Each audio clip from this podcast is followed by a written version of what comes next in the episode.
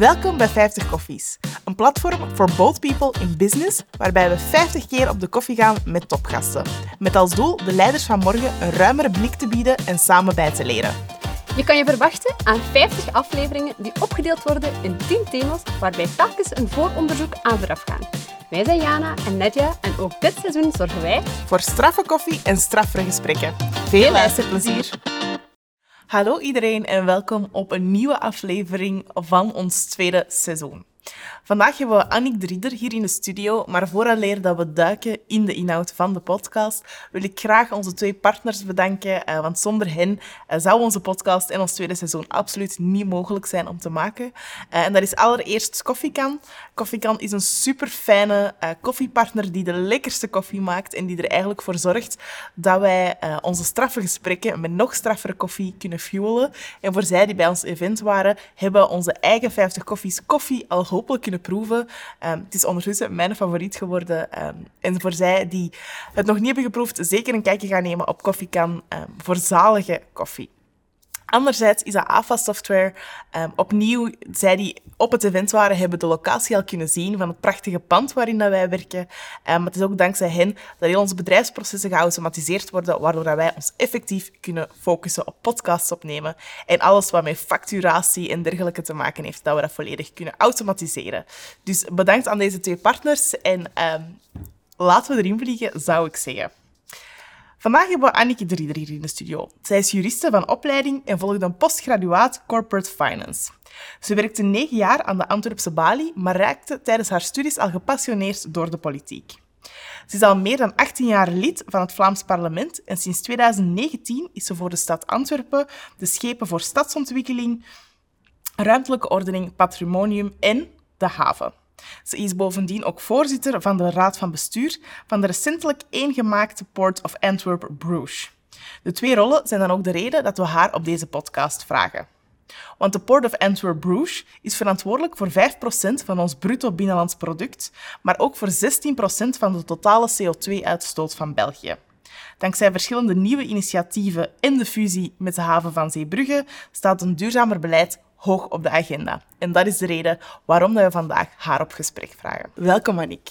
Hallo, goedemiddag. Dank je om tijd te maken in uw ongetwijfeld enorm drukke agenda. Met plezier. Ja, het, is, het zijn hevige tijden, want uh, het is alsof dat iedereen na twee jaar ja, winterslaap is ontwaakt. Heel blij is dat die corona achter de rug is en uh, alles wordt op hetzelfde moment georganiseerd nu. Dus ja. pittige tijden. Oké, okay, ja. dan toch fantastisch uh, dat je even tijd voor een koffie met ons zou maken. Ja, Normaal is Nadia en ik, uh, maar Nadia geniet van een, een, weekje eigenlijk in Lyon.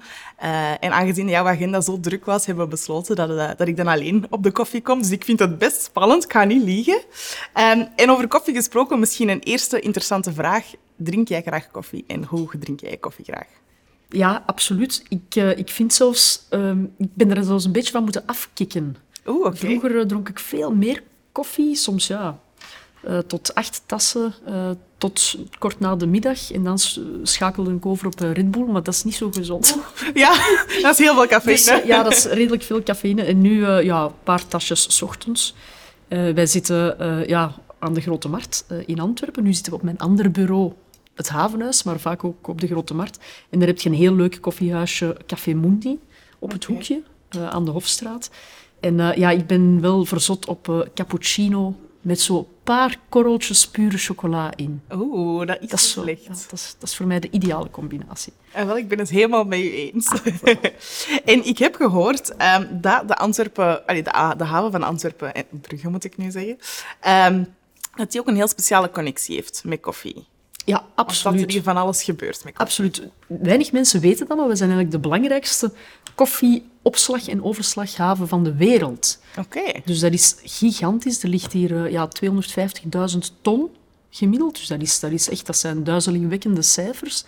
Um, en ik heb het eens laten nakijken. Dat zou ongeveer om 27 miljard tasjes koffie gaan die wow. in de haven opgeslagen liggen. Um, en vaak, ja, die koffie wordt verhandeld op, op beurzen, New York, Londen. Verandert ook regelmatig van eigenaar, terwijl dat hier gewoon ligt. Dat kan weken, maanden tot zelfs jaren zijn.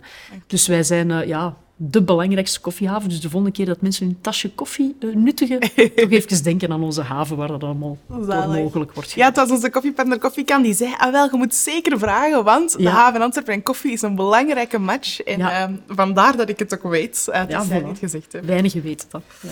Nu, ik heb u in onze introductie al eventjes proberen voor uh, te stellen wie jij bent, maar wij horen het ook natuurlijk heel graag van jouzelf. Wie ben je op en naast de werkvloer?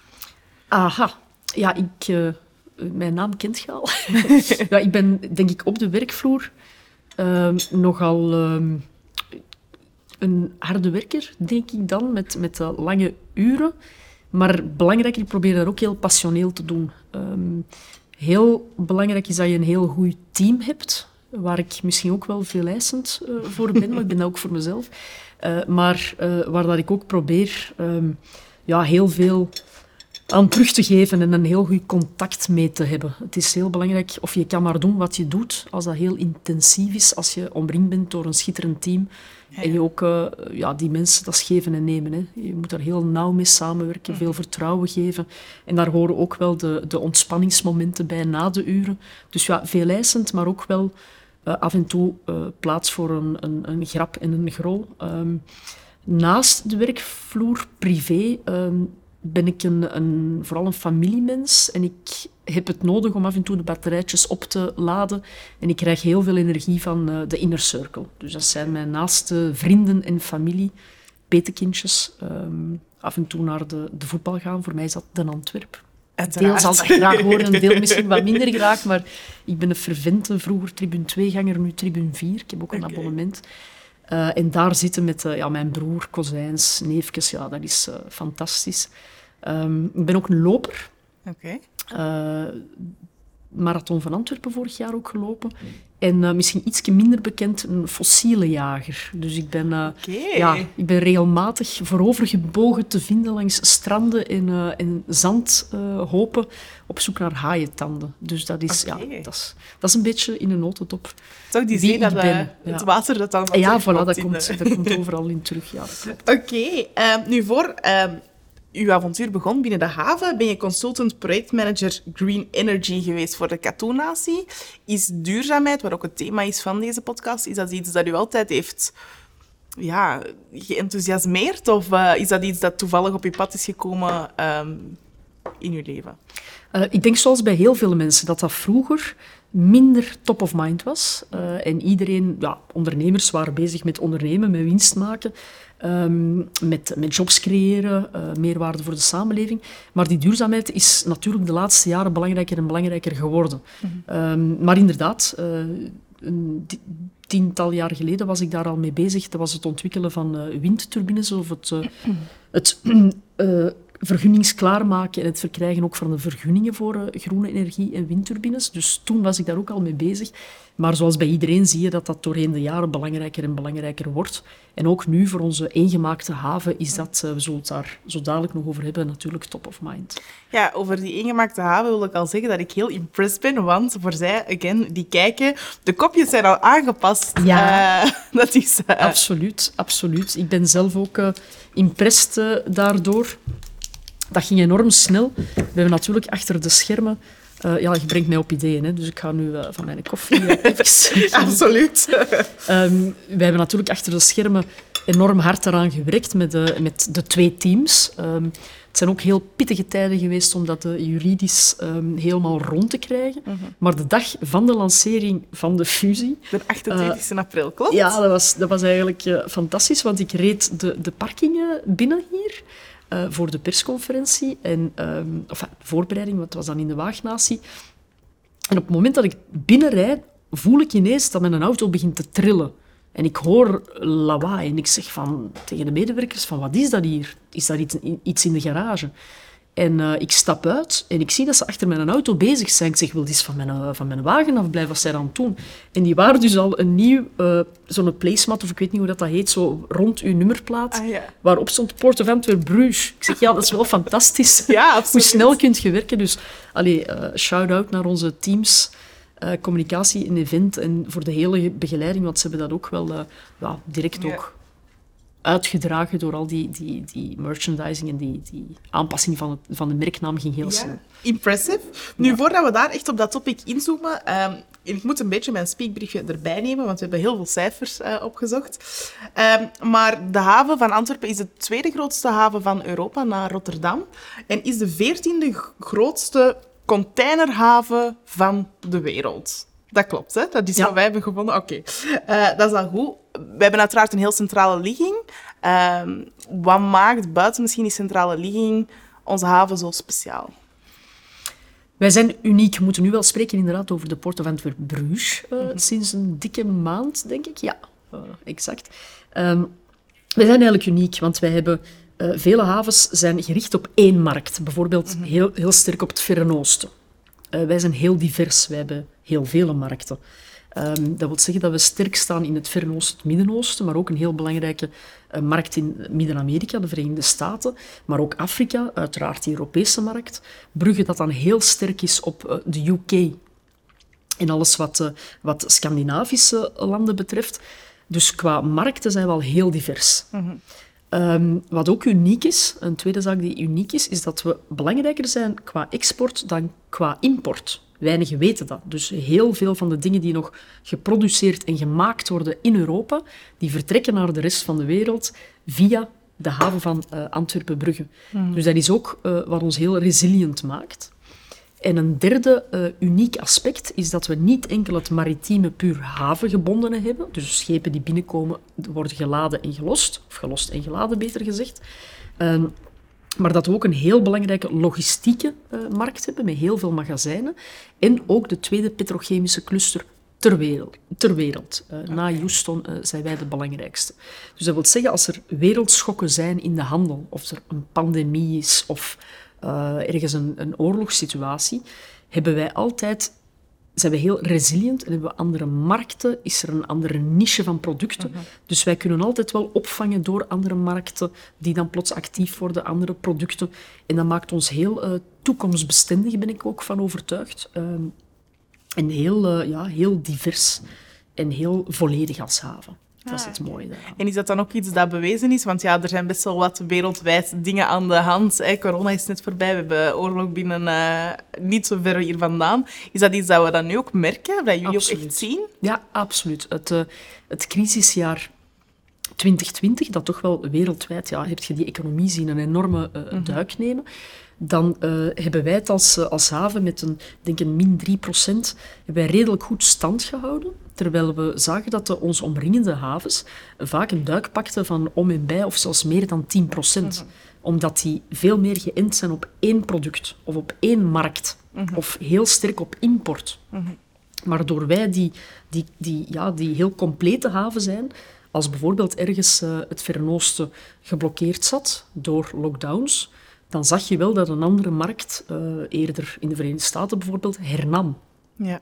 Als er ergens goederenstromen stilvielen, dan zagen we dat onze logistiek uh, boomde en helemaal vol zat qua mm -hmm. opslag. Dus daardoor uh, hebben we meer dan andere havens kunnen standhouden. Oké. Okay. Ja.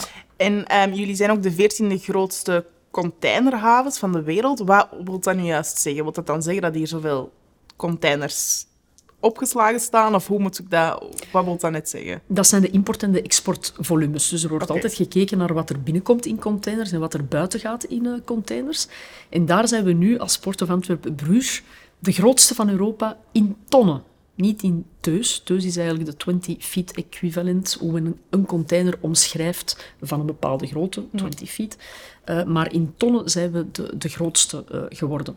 Okay. Dat is heel belangrijk, want um, ja, Antwerpen, je hebt natuurlijk een aantal heel belangrijke klanten. MSC is daar, is daar één van. Mm -hmm. um, waar uh, heel sterk de containerbusiness in Antwerpen verankerd is en ook nog verder groeit. Uh, wij werken ook aan uitbreiding um, van onze containercapaciteit, want we zien dat die containercapaciteit in Antwerpen, dat we nu op verzadiging zitten. we kunnen 15 miljoen te doen op jaarbasis. En met de bouw van een nieuw dok op linkeroever en ook bepaalde inbreidingsinvesteringen nog op linker- en rechteroever, zouden we die capaciteit naar 22 miljoen uh, te kunnen brengen richting uh, 2029, 2030. En dat is heel belangrijk dat de internationale hoofdkwartieren, de rederijen, die dat zicht op groei nog hebben in Antwerpen, om ook in de toekomst beslissingen te nemen die die containertrafieken naar Antwerpen zullen kunnen brengen. Oké, een totaal nieuwe wereld voor mij, dus ik vind het super interessant. Ja, er zit heel, ja, dat is misschien ook het onderscheid. Je hebt, uh, je hebt liquide goederen, dat is alles wat met oliederivaten, chemicaliën, chemicaliën gebeurt. Dan heb je ook de, de, de, de breakbulk, dat is het stukgoed. Dat zijn uh, bijvoorbeeld staalrollen, wieken van, van, van windmolens. Mm -hmm. Stukgoed. Dan heb je ook het, het droogmassagoed, de ertsen die worden binnengebracht. En dan heb je ook containers. En daar kan heel veel in zitten. Je hebt koelcontainers waar dan fruit in wordt geïmporteerd. Maar je hebt natuurlijk ook de gewone containers waar dan meubelen, speelgoed, uh, noem maar op. Dus mm -hmm.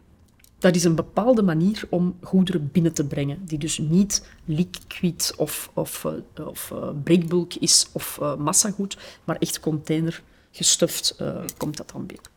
Oké. Okay. Um, jullie zijn sinds 28 april, dat is een datum dat ik weet, omdat dat ook de lancering was van ons tweede seizoen. Ah, fantastisch. Uh, kijk, voilà. Nog een link bij 50 koffies. Um, zijn jullie dan gemerged met um, de haven van Zeebrugge? van waar die keuze?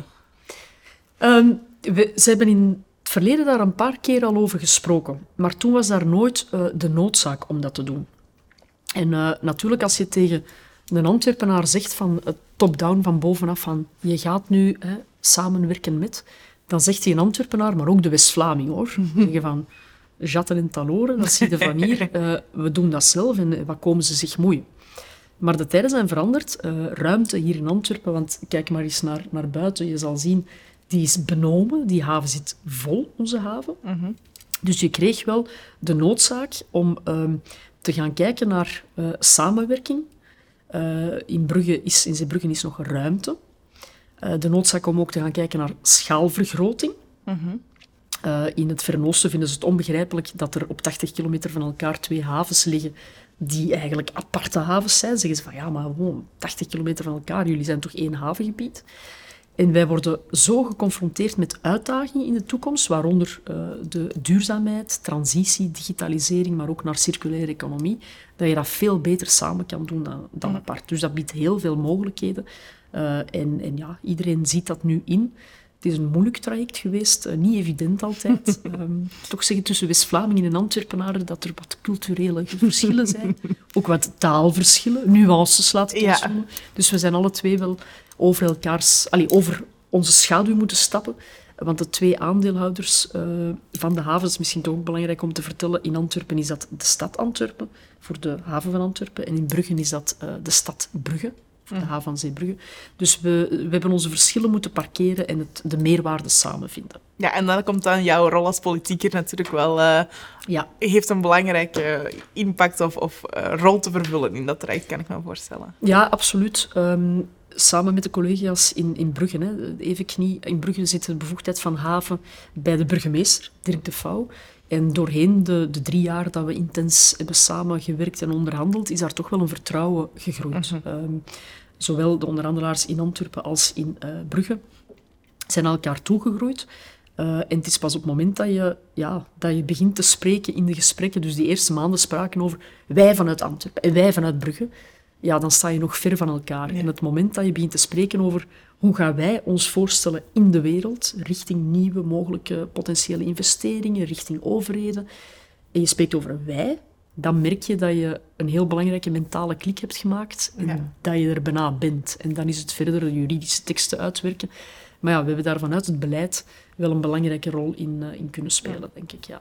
En wel in deze koffietassen zijn dan uh, proof voilà, dat het uh, allemaal goed gelopen is. goed gekomen is. Uh, je haalde daar net zelf aan, van ja, die, die samenkomst van die twee havens gaat ons ervoor gaat ons helpen in de toekomst om bepaalde problematieken te tackelen.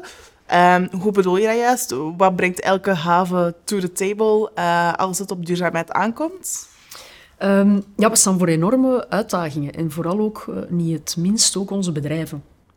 Als we gaan kijken naar de Green Deal, um, wetgeving die op ons afkomt, of dat het nu van het Europese niveau is, maar ook van, van de Belgische, Vlaamse overheden, um, dan gaan we moeten, moeten samenwerken. Um, en vroeger was een haven puur een, een concessieverlener, een landlord. Mm -hmm. beheerste eigenlijk, of beheerde de gronden, gaf die concessies uit, eh, deed wat aan eh, ja, dienstverlening, zoals hier achter de sluizen uh, verzorgen wij de, de sleep- en de loodsdiensten. Heel belangrijke dienstverlening die we aanbieden als havenbedrijf. Maar we zijn meer en meer een community builder aan het worden. Om te gaan kijken net hoe we onze bedrijven maximaal kunnen faciliteren om die transitie uh, mogelijk te gaan maken. En um, ik ga misschien twee eh, korte voorbeelden geven waar we dan nog op kunnen ingaan als je wil. Maar bijvoorbeeld de uh, Antwerp at Sea Coalition. Dat is een coalitie met belangrijke petrochemische bedrijven in onze Antwerpse haven, zoals een BASF, Borealis, Ineos, Total, noem maar op. Uh, waarmee we tegen 2030 de helft van de CO2-uitstoot van de Antwerpse haven willen gaan opvangen hm. en stockeren, maar in de toekomst ook gaan hergebruiken. Um, wij hebben die rond tafel gebracht en die spreken nu voor het eerst en die gaan ook allianties aan en die gaan ook gemeenschappelijk trachten subsidies aan te vragen bij Europa om die, die CO2-afvang uh, te gaan realiseren. Uh, we gaan er ook heel wat investeringen zelf voor moeten doen. Een tweede coalitie is de waterstofcoalitie, mm -hmm. waar DME Fluxis dan uh, heel, heel bepalend in zijn. Uh, waarmee we ook samen met zeven partners gaan bekijken hoe we groene waterstof gaan kunnen importeren via Brugge, platform Brugge, naar de Antwerpse afnemer, ook de, de industrie. Um, en waar we ook die partners proberen samen te brengen en een coalition of the willing mm -hmm. proberen te bouwen. Dus we hebben daar een belangrijke rol te vervullen als havenbedrijf. Uh, waarbij we natuurlijk heel blij zijn dat we voelen dat die bedrijven, die private bedrijven, ook heel sterk met duurzaamheid meer en meer bezig zijn. Omdat ze ook voelen dat dat de enige manier is om te groeien en draagvlak daarvoor te hebben. Als je het publiek ervan overtuigt dat je ook in de feiten aan duurzame groei werkt. Ja, want ik, ik had in de intro uh, ook al gezegd, de, de Port of Antwerp Bruges dan is verantwoordelijk voor 16% van de totale CO2-uitstoot van ons land.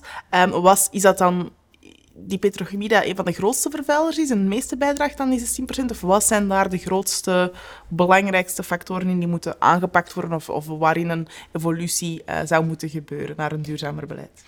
Ik wil eerst en vooral wel benadrukken dat dat normaal is. Als je wel, welvaart creëert, investeringen hebt, jobs hebt, ja, dan heb je een zekere footprint. Mm -hmm. um, toen mij een beetje denken aan, er is begin dit jaar een studie verschenen van uh, een Europese NGO, de naam ontglipt mij, die, uh, waarop dan de, de lokale pers hier in Vlaanderen kopletterde, moord, brand, uh, Antwerpen is de tweede vervuilendste haven van Europa.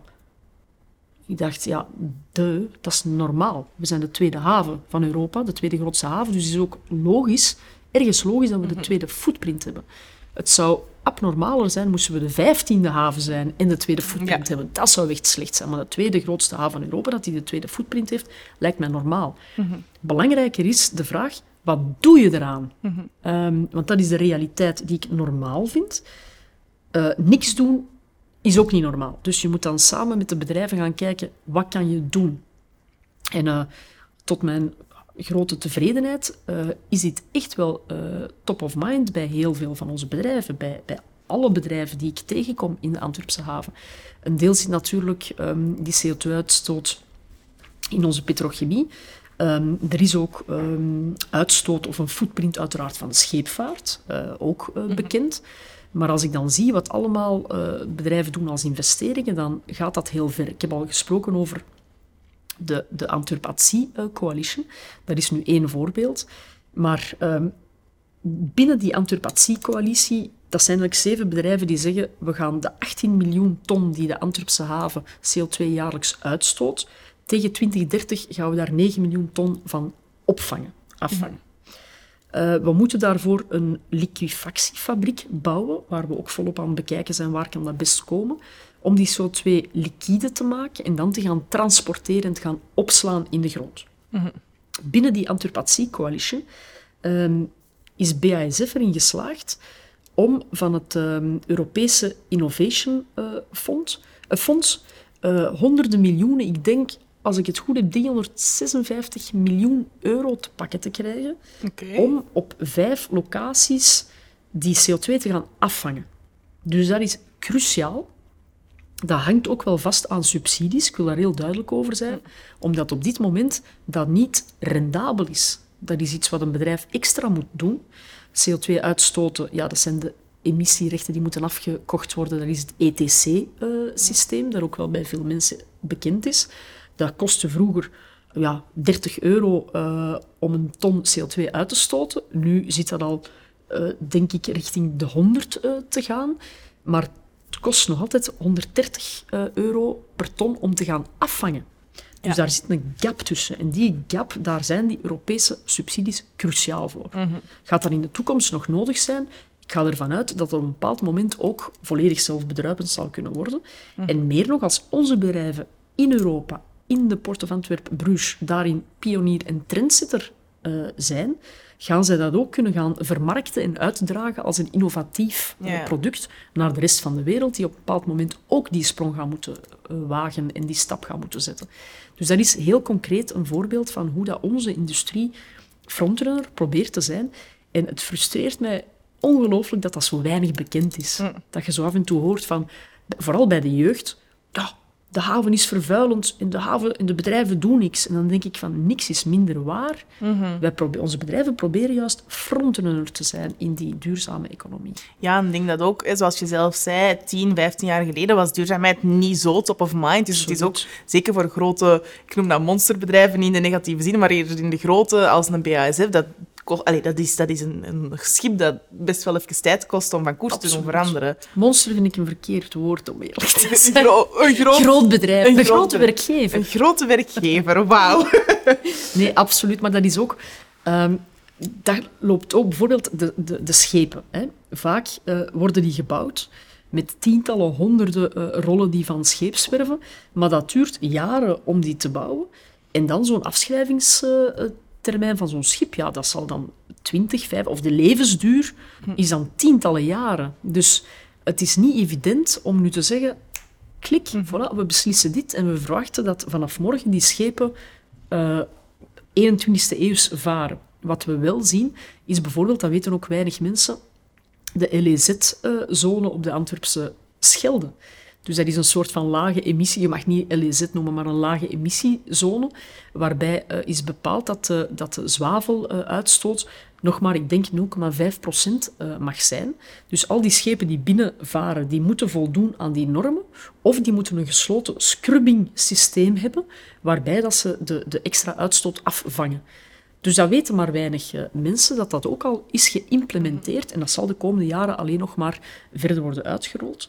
Um, wij hebben al heel veel binnenvaart-walstroomkasten geïnstalleerd als haven. Dat wil zeggen dat als je als binnenvaartschip binnenkomt, dat je kan inpluggen. Dat je niet met je motoren moet blijven draaien, mm -hmm. uh, maar tijdens dat je aan een lichtplaats ligt, dat je kan ja, aantakken op elektriciteit aan wal. Ja. Uh, en wij gaan er ook vanuit, als we het nieuwe dok gaan graven op Linkeroever, het zogenaamde ECA-project, extra containercapaciteit Antwerpen, dat daar ook walstroom zal voorzien worden. En dan kan je op jaarbasis, als je zo'n dok uitrust met walstroomkasten, waardoor die grote megaschepen kunnen aantakken op uh, stroom aan de wal, kan je op jaarbasis de uitstoot van een middelgrote stad zoals Mechelen uit de lucht halen. Mm -hmm. Dus dat, is, dat zijn toch allemaal inspanningen ja. die wel eens wat meer onder de aandacht uh, mogen komen. Dus bedankt voilà, voor bij de deze. uh, ja, want dat is wel absoluut waar. Toen, toen dat ik uh, dit interview was aan het voorbereiden en ik, ik dook in jullie website, hebben zelf een heel groot vooronderzoek gedaan over duurzaamheid in het algemeen, waarin dan de haven of het transport een onderdeel van is. Um, dat jullie ook heel, heel hard willen inzetten op, op die duurzaamheid, op ook die groene stroom. En dat samen ook met de merger tussen Zeebrugge en uh, de Port of Antwerp, dat jullie ook de poort willen worden ja. van groene energie naar Europa. Absoluut, ja. We, we, mikken hoog. Ja, nee, maar ik zie dat je je huiswerk zeer goed hebt gedaan. Spieken, hè. um, maar nee, dat is, dat, is, uh, dat is absoluut zo. Omdat um, die huidige, onze petrochemische cluster in de haven van Antwerpen, ja, alle bedrijven zijn hier um, vertegenwoordigd en, en, actief.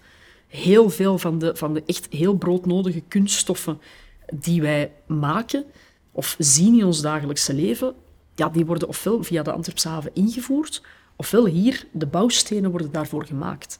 En mijn hart bloedt een beetje uh, altijd als ik hoor spreken over plastic en plastics en zakjes, denk ik, ja, het is zoveel meer dan dat, die kunststoffen.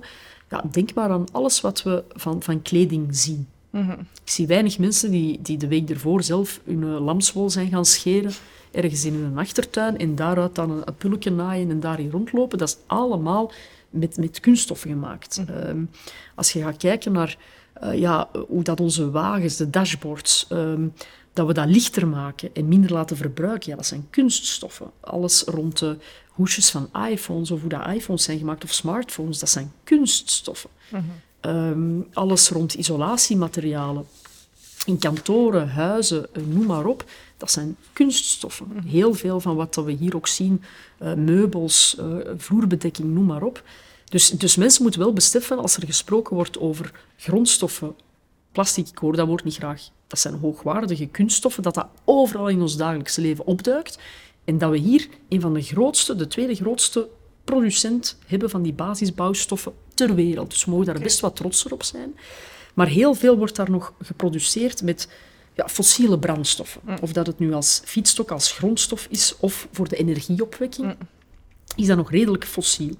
Onze bedrijven zijn volop met die omslag bezig. Dus heel veel bedrijven takken al aan op uh, windturbines of zonnepaneelparken. Um, ja. Bijvoorbeeld Ineos, de nieuwe investering die is aangekondigd, de nieuwe kraker voor ethyleen in de Antwerpse haven, ja, die heeft contracten gesloten met offshore wind om die energie volledig groen te maken. Mm -hmm. um, maar als we heel die petrochemische cluster willen de omslag laten maken naar duurzaamheid, zowel voor energie mm -hmm. als ook voor de, de fietsstok die aankomt, uh, dus de grondstoffen, dan kunnen we dat niet alleen hier doen. Um, we zijn heel beperkt ook van groene energie. Dus dan moeten wij massaal liefst groene waterstof beginnen importeren. Mm -hmm. uh, in de haven, het platform uh, Zeebrugge, uh, zal er ook groene waterstofproductie komen. Dus echt een fabriek voor groene waterstof. Heel knap, uniek.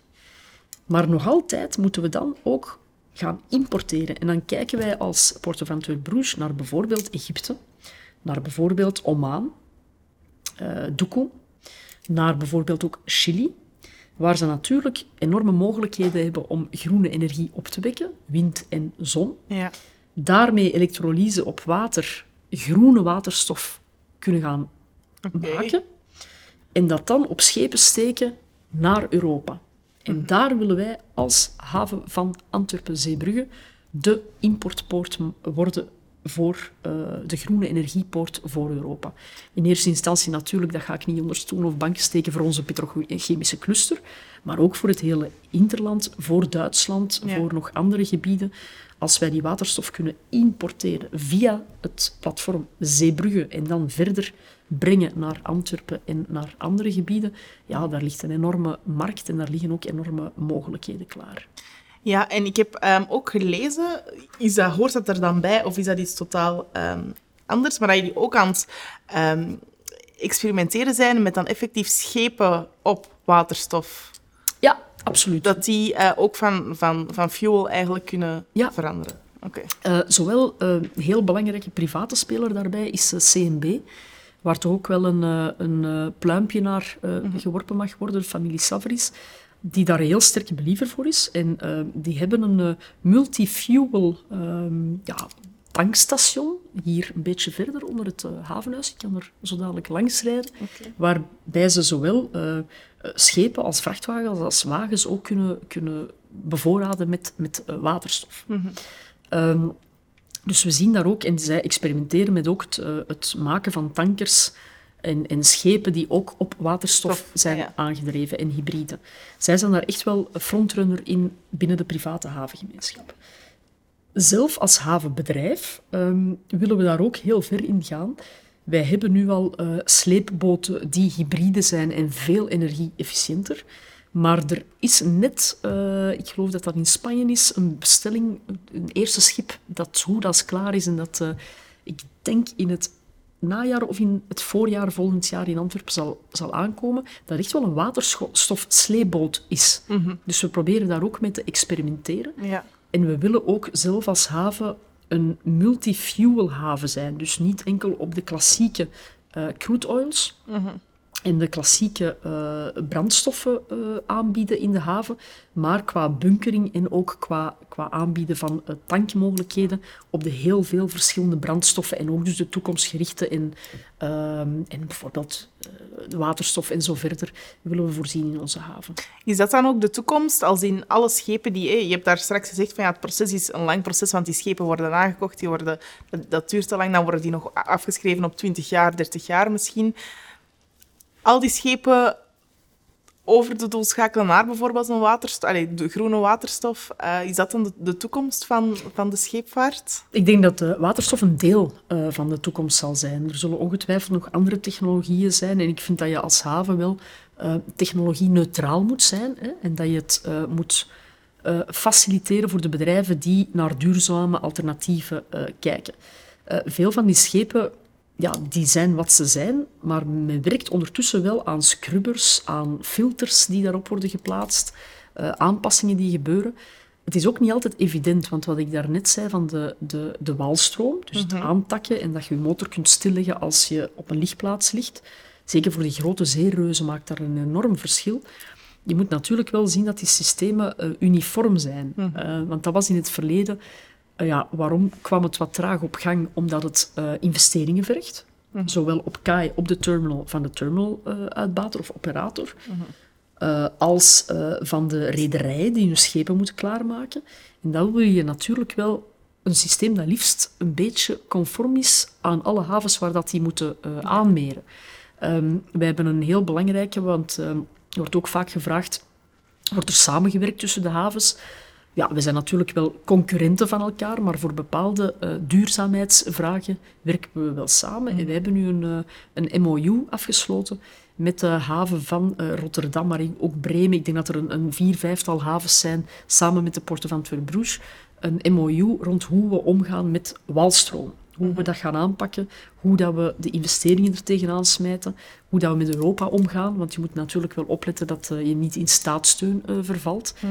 Um, en dat zijn zaken die best wel uniform worden aangepakt. Als je natuurlijk gaat verplichten dat ze moeten uh, inpluggen enkel in Antwerpen of enkel in Zeebrugge, ja, dan is er ook een concurrentienadeel. Want dan uh, gaan die schepen zeggen, ah, interessant, maar uh, wij gaan die investeringen niet doen op onze schepen. Nee, nee. Dus we gaan wel uitwijken naar een andere haven. Dus Zeker, dat zijn ja. zaken die wel best Europees worden aangepakt, of tussen havens. Ja, dat de doelstellingen ook Europees worden gezet. Hè? Er is dan die Green Deal waarover je sprak. Ja, Als dat een Europees vereiste wordt, um, lijkt het mij ook logisch dat je dan met Europese andere havens ja. wel aan tafel zit om te kijken naar een algemene uh, oplossing. En ook samen met, uh, met uw private partners. Want uh, ik vind het toch heel belangrijk om te benadrukken. Ik ben ervan overtuigd dat quasi alle bedrijven, misschien op de ene uitzondering na, um, overtuigd zijn van die duurzaamheid. Mm -hmm.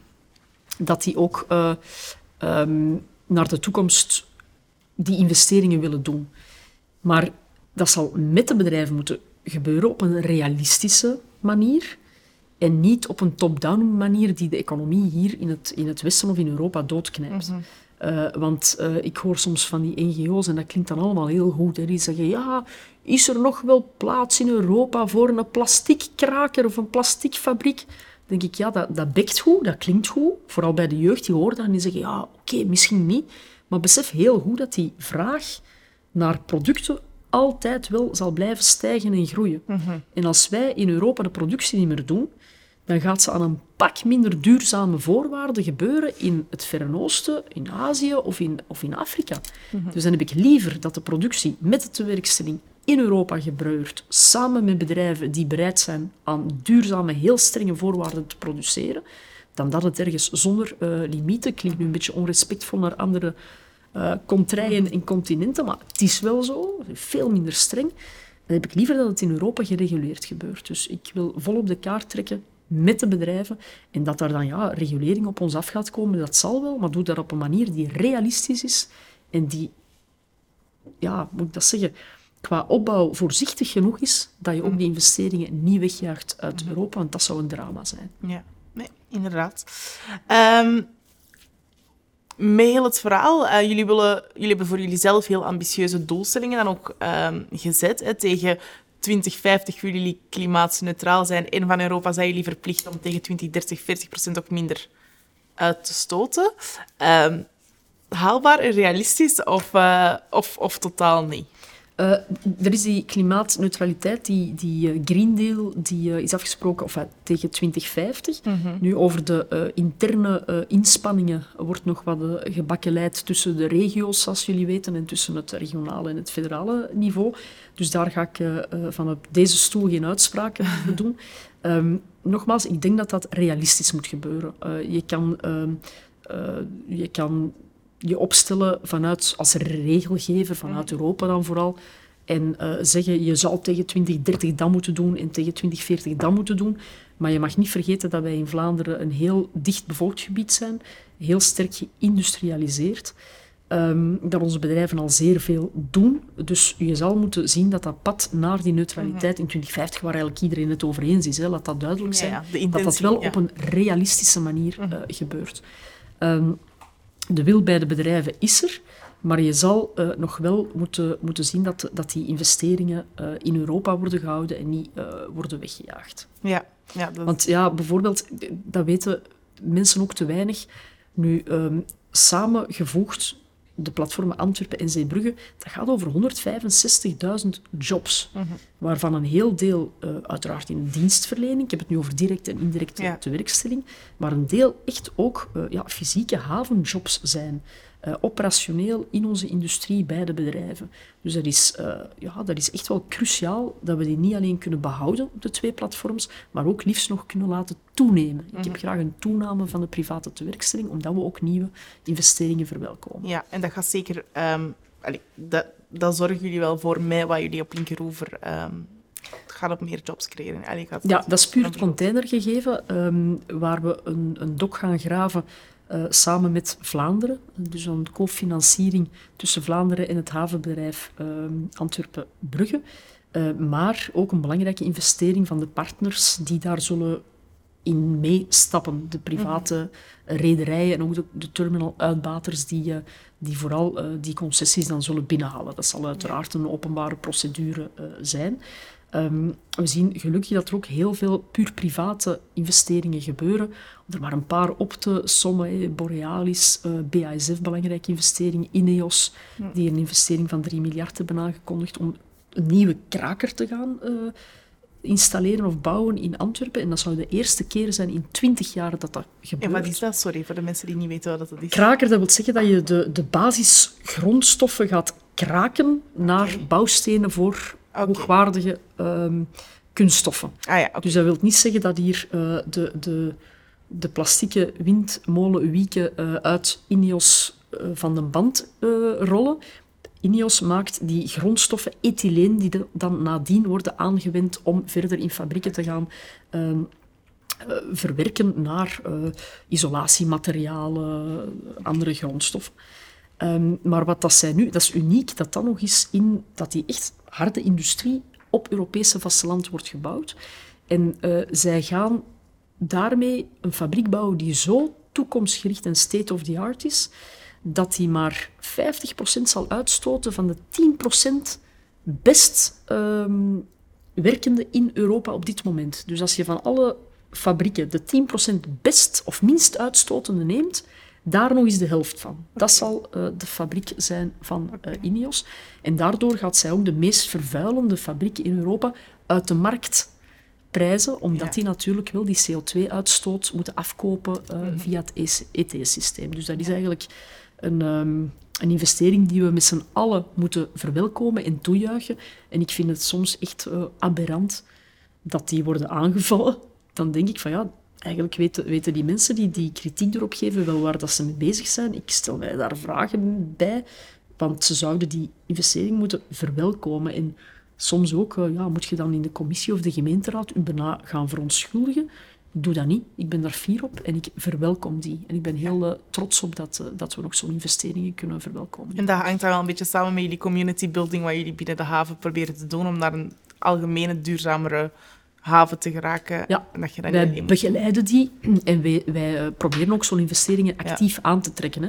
Dus sommige mensen vragen dan van ja, hebben jullie gelobbyd of hebben jullie contacten gehad met de met die, die grote CEO's uh, wereldwijd? En dan zeg ik uh, ja, meermaals. En met de minister-president en met de burgemeester erbij.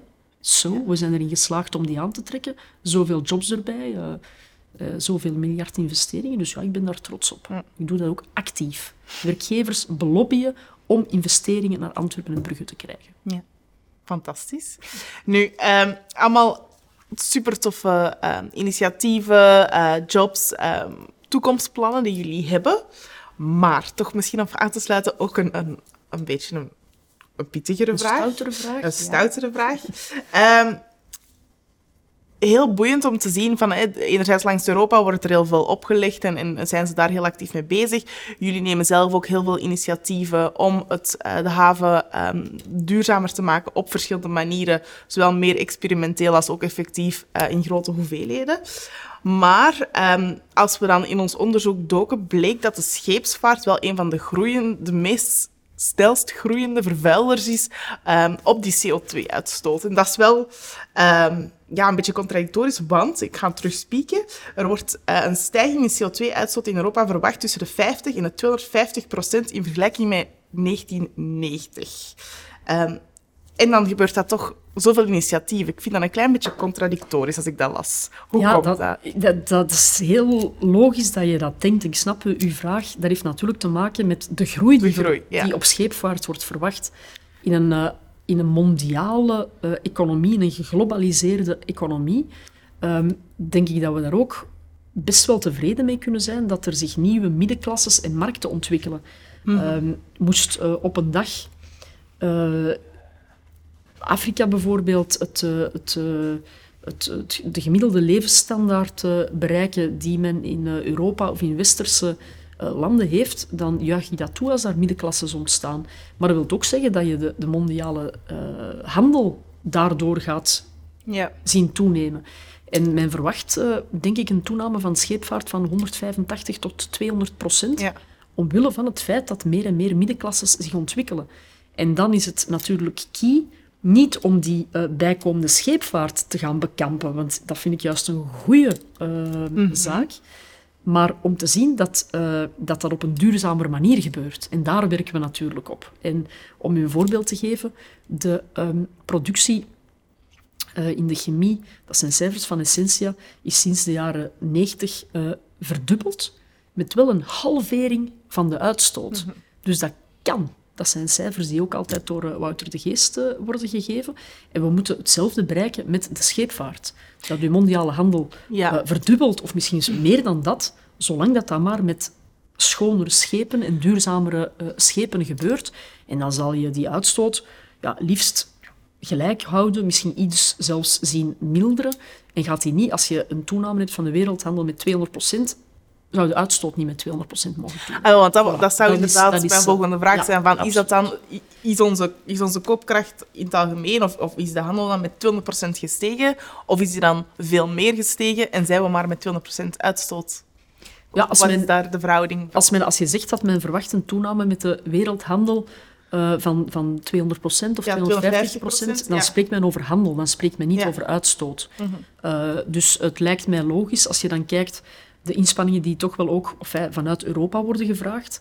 Men is strenger en strenger op eh, wat er nog in, in zwavel bijvoorbeeld mag zijn of in uitstoot van schepen. Ehm, de oudere schepen die worden allemaal uitgerust ook met, eh, met scrubbers en met, met filters.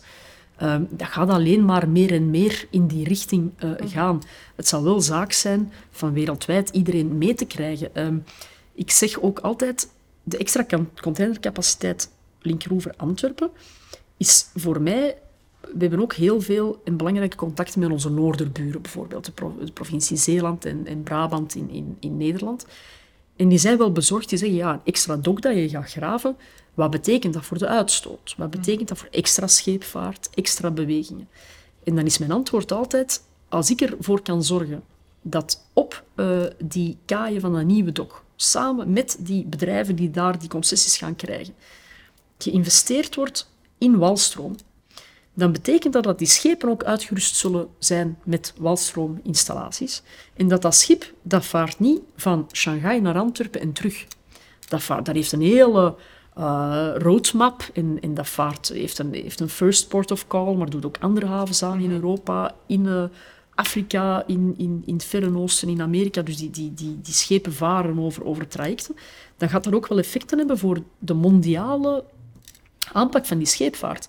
En dus mijn stelling is altijd, ik ben er echt stellig van overtuigd, dat wij door zo'n dok te graven in Antwerpen de scheepvaart mondiaal kunnen gaan vergroenen. We gaan dat niet alleen doen natuurlijk, maar we gaan mee uh, ja, kiezels in de Schelde verleggen om die investeringen bij die rederijen ook evidenter te maken. Omdat ze weten in Antwerpen, ah ja, oké, in Antwerpen moeten wij inpluggen. Hm. Dus ja, dan zullen ze dat ook in andere havens doen. Of de vraag stellen in andere havens van waarom kunnen wij hm. hier niet uh, aantakken op die walstroom, want we hebben nu die investering gedaan.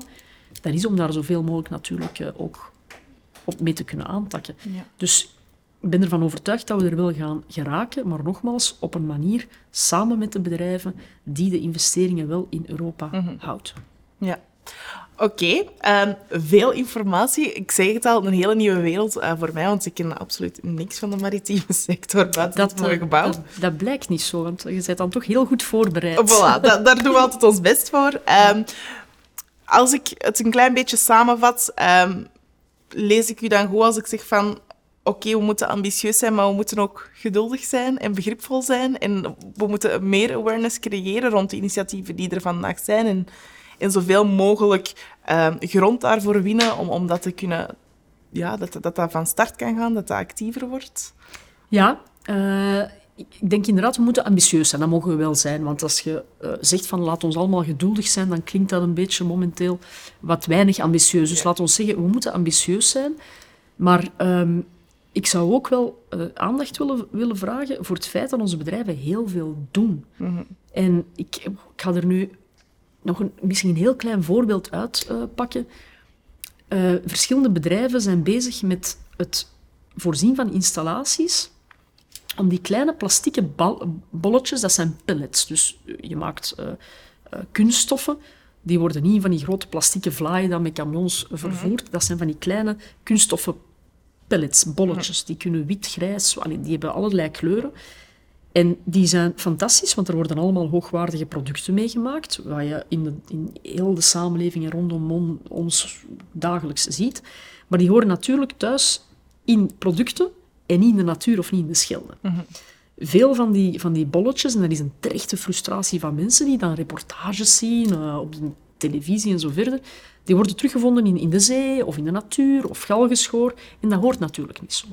Hm. Dus wat doen veel bedrijven? Die maken installaties waar camions moeten doorrijden, vrachtwagens, voordat ze het havengebied mogen verlaten. Waarbij die kleine, kleine, minuscule, kleine plastieke pelletjes van een paar millimeter doorsnee worden afgeblazen en opgevangen.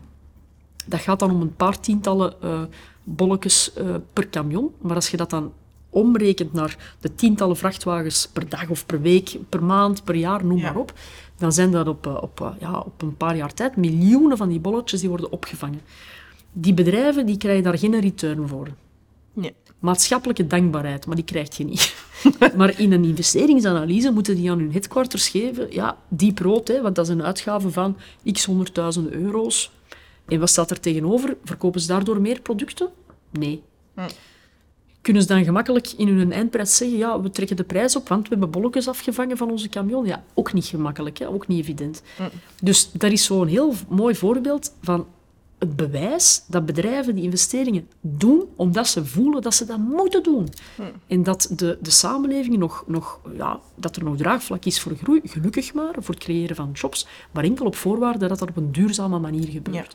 En dat vind ik soms jammer dat dat te weinig in de media komt. Um, waardoor dan alleen zo het slechte nieuws, er is iets gebeurd, er is een olievlek, er is ergens een staking, oh, er is ergens uitstoot, boe. Ja. En, en ik zou heel graag hebben dat onze jeugd die voorbeelden ook meekrijgt en echt zegt van wauw, amai, ja, ze doen dat dan toch, die investering, omdat ze voelen, die bedrijven, dat dat de toekomst is. Voilà. Ja. ja, en dat is eigenlijk wat we met deze... Um deze afleveringen over duurzaamheid echt wel willen bereiken. En dat is heel fijn, want we hebben echt heel specifieke duurzaamheidsexperten ook aan het woord gelaten hier. Die ook zeggen, er wordt veel te veel gefocust op het moet 100% perfect zijn, versus ja, als mensen al elke dag een stap nemen in de juiste richting, um, zijn we al heel veel... Als allemaal mensen dat doen, en we er allemaal op, dan uh, is de impact veel groter. En, en moeten we mensen ook een klein beetje ruimte geven om van hun fouten te leren en, en, en, en bij te schaven en bij te leren. En het einddoel voor ogen houden, waar, je kan heel drastisch gaan. Hè. Je kan zeggen neutraliteit in 2023. Ja, dan zul jij hier in 2023 niet meer al, al te veel zien gebeuren, want dan zeggen die bedrijven allemaal, weten wat, enfin, ze, die kunnen niet hun bootje pakken en weg zijn. Dus, maar dan gaat je geen investeringen niet meer zien. En dan zullen ze ze elders doen, op andere continenten. En CO2, klimaat, is mondiaal. Hè. Mhm. Dat maakt eigenlijk niet uit waar dat die uitstoot gebeurt, dat is mondiaal. Dan gaat je misschien iets op op uh, leefomgeving, milieu, ga je wel effecten zien doordat er andere stoffen uitstoot niet meer is. Maar dan is onze welvaart weg. Dus doe dat op een verstandige, ambitieuze manier. Maar je zal daar partners vinden in de bedrijven die in onze haven actief zijn. Daar ben ik van overtuigd. Super. Dankjewel voor het gesprek. Ik heb enorm veel bijgeleerd. Um, ik ga het uh, meer in doog houden nu tegen 2050, zien hoe dat het hier gesteld is. Um, en ik stel ook gewoon voor dat we onze ambassadeur van 50 Koffies, die deze aflevering heeft bijgewoond, erbij vragen, zodat zij uh, haar vragen nog aan jou kan afvuren. Heel graag. Zo, en voor degenen die aan het kijken zijn, um, hebben wij hier Paulien, die ons komt vervolgen in het gesprek. Zij is ambassadeur van 50 Koffies en heeft het gesprek achter de schermen bijgewoond. Zij is uh, founder van, of een van de drie founders eigenlijk, van Dogflow en zij gaat daar alles over vertellen. Um, en wat vooral ook belangrijk is, zij is de winnares van vorig jaar van de Bold Future Award. En het is een pittige madame. Zij, die ons een klein beetje kennen en volgen, weten dat ze al een paar keer op onze events is verschenen, omdat wij ongelooflijk fan zijn van wie ze is en wat ze doet. Dus uh, ik laat haar graag aan het woord en uh, ja, om ook vragen naar jou af te vuren. Maar misschien heel kort, wie bent je en wat doet je? Het is vooral een havenmadam, heb ik al gehoord. een havenmadam. Dat, dat zijn altijd pittige madammen. Ja, dat is waar. Uh, nee, het is ook een superleuke sector om, om, om in te werken. Ook al ben je vaak de enige vrouw in, in de room. Ik denk dat de vorige keer op een 50 Coffees event waren de meeste aanwezige vrouwen. En dat was voor mij echt heel raar. uh, want meestal is het omgekeerd. Um, maar ik ben dus een co-founder van Dogflow. En wij maken eigenlijk de software waarmee we het leven van de expeditieteams, dus de maritieme logistieke teams, waarmee we hen, hun leven veel makkelijker willen maken. Dus we gaan heel wat repetitieve taken gaan automatiseren. Um, om het heel concreet te maken, kan je het een beetje vergelijken. Um, dus hetgeen waar we nu mee werken is eigenlijk te vergelijken met als je een Deliveroo of een Uber Eats bestelt, kan je jouw rider perfect volgen vanaf het restaurant tot aan je voordeur. En dat werkt perfect voor pizzadozen.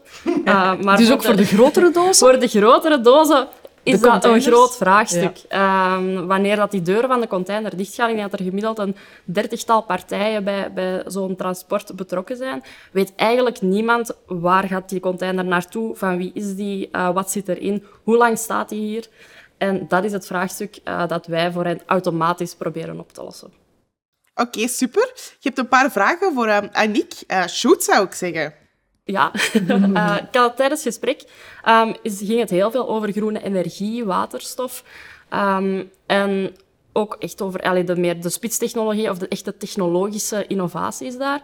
Ik merk vanuit mijn ervaring dat het, dat is dan heel hard op het digitale gericht, um, dat het eigenlijk niet vaak de technologie is die de blokker is waarom het wordt geïmplementeerd, maar dat heel vaak een kwestie is van mindset, van gewoontes en van bedrijfsprocessen. En dat het niet per se wachten is op de grote nieuwe uitvinding of dus de grote spitstechnologie die uh, ons gaat komen redden.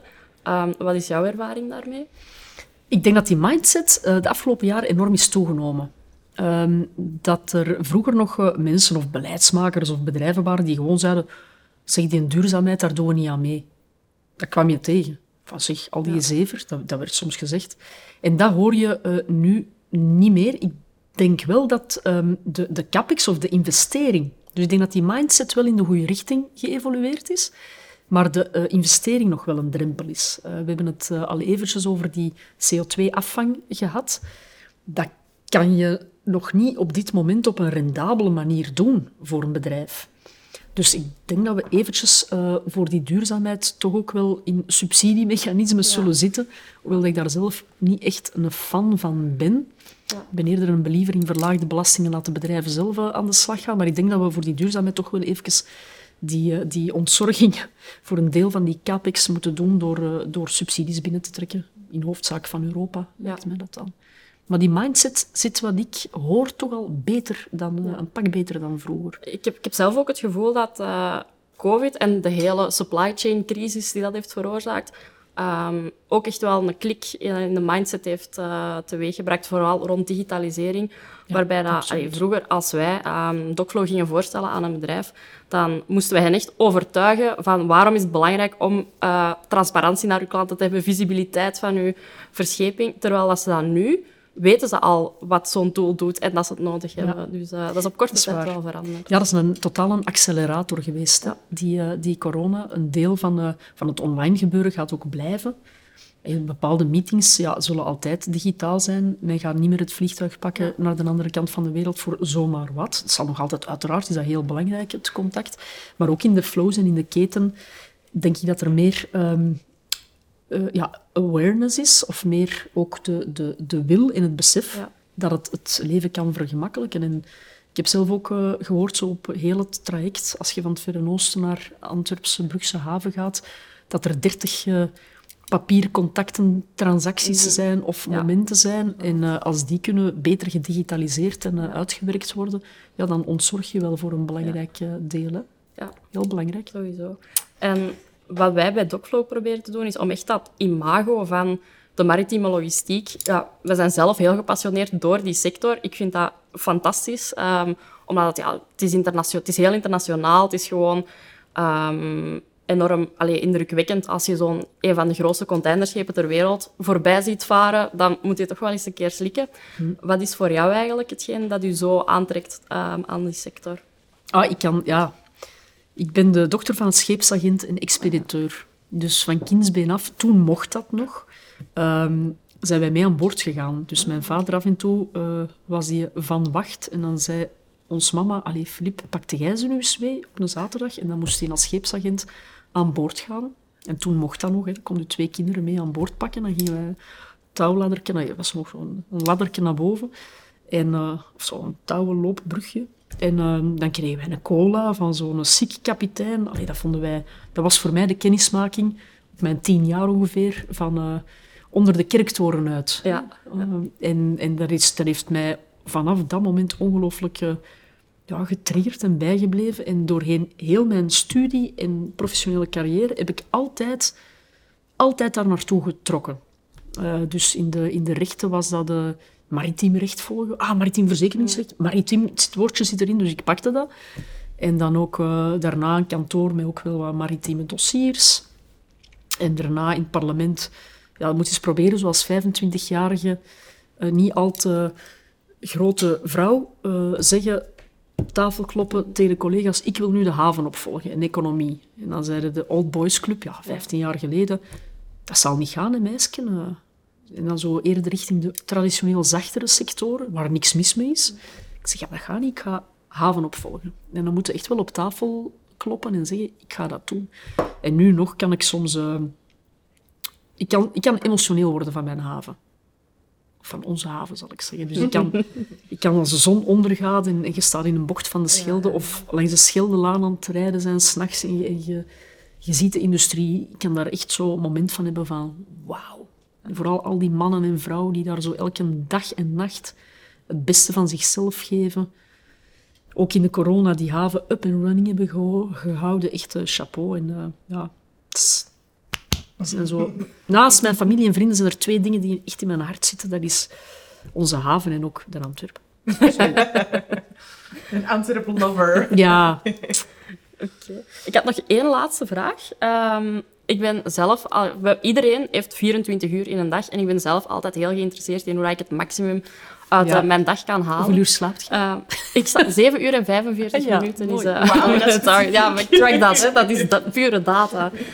Um, maar nee, ik vroeg mij af of je een bepaalde ochtendroutine hebt of hoe, wat jij eigenlijk doet om ook zo het maximale uit je dag te kunnen halen, bijvoorbeeld. Ik ben geen ochtendmens. Koffie helps me. Ja. Maar ik ben uh, eerder een avond- en een nachtraaf. Uh, dus ik zal, uh, ik zal nooit uit... Ik hoor soms mensen die zeiden van ja, als ik om half negen of negen uur moet beginnen, dan mijn wekker twee uur op voorhand, zes uur, half zeven, om uitgebreid gaan zitten en een drie kwartier. Dat is bij mij nee. Last minute opstaan, nieuws, de radio, nieuws zien dat je dat al hebt, zo nog half zwijmelend in je bed en dan koffie. Ja, koffie. Ja wat, wat cornflakes of een yoghurtje en off we go. Dus maar voor acht uur, half negen moet het bij mij de, de meetings niet beginnen. Dus dat is een goed uur om te beginnen. Maar ik kan wel s'avonds uh, doorgaan. Dan werkt dat door van die koffies morgen. dat is misschien daarmee. Dus ik heb geen echte... Mijn ochtendritueel is snel, uh, haastig en hoogst nodig. Ja, efficiënt. Ja, kort en bondig. Super, dames. Alle twee enorm bedankt om hier te zijn vandaag, om uh, jullie kennis te delen, jullie vragen af te vuren. Ik vond het een super boeiend gesprek en een heel een andere insteek dan dat we tot hiertoe gewoon zijn. Zo kunnen we alleen maar leren en ik hoop dat de luisteraars er evenveel uithalen als ik. Enorm bedankt. Ik hoop het ook en jullie bedankt voor de uitnodiging. tot ziens. Tot de volgende. Bye bye.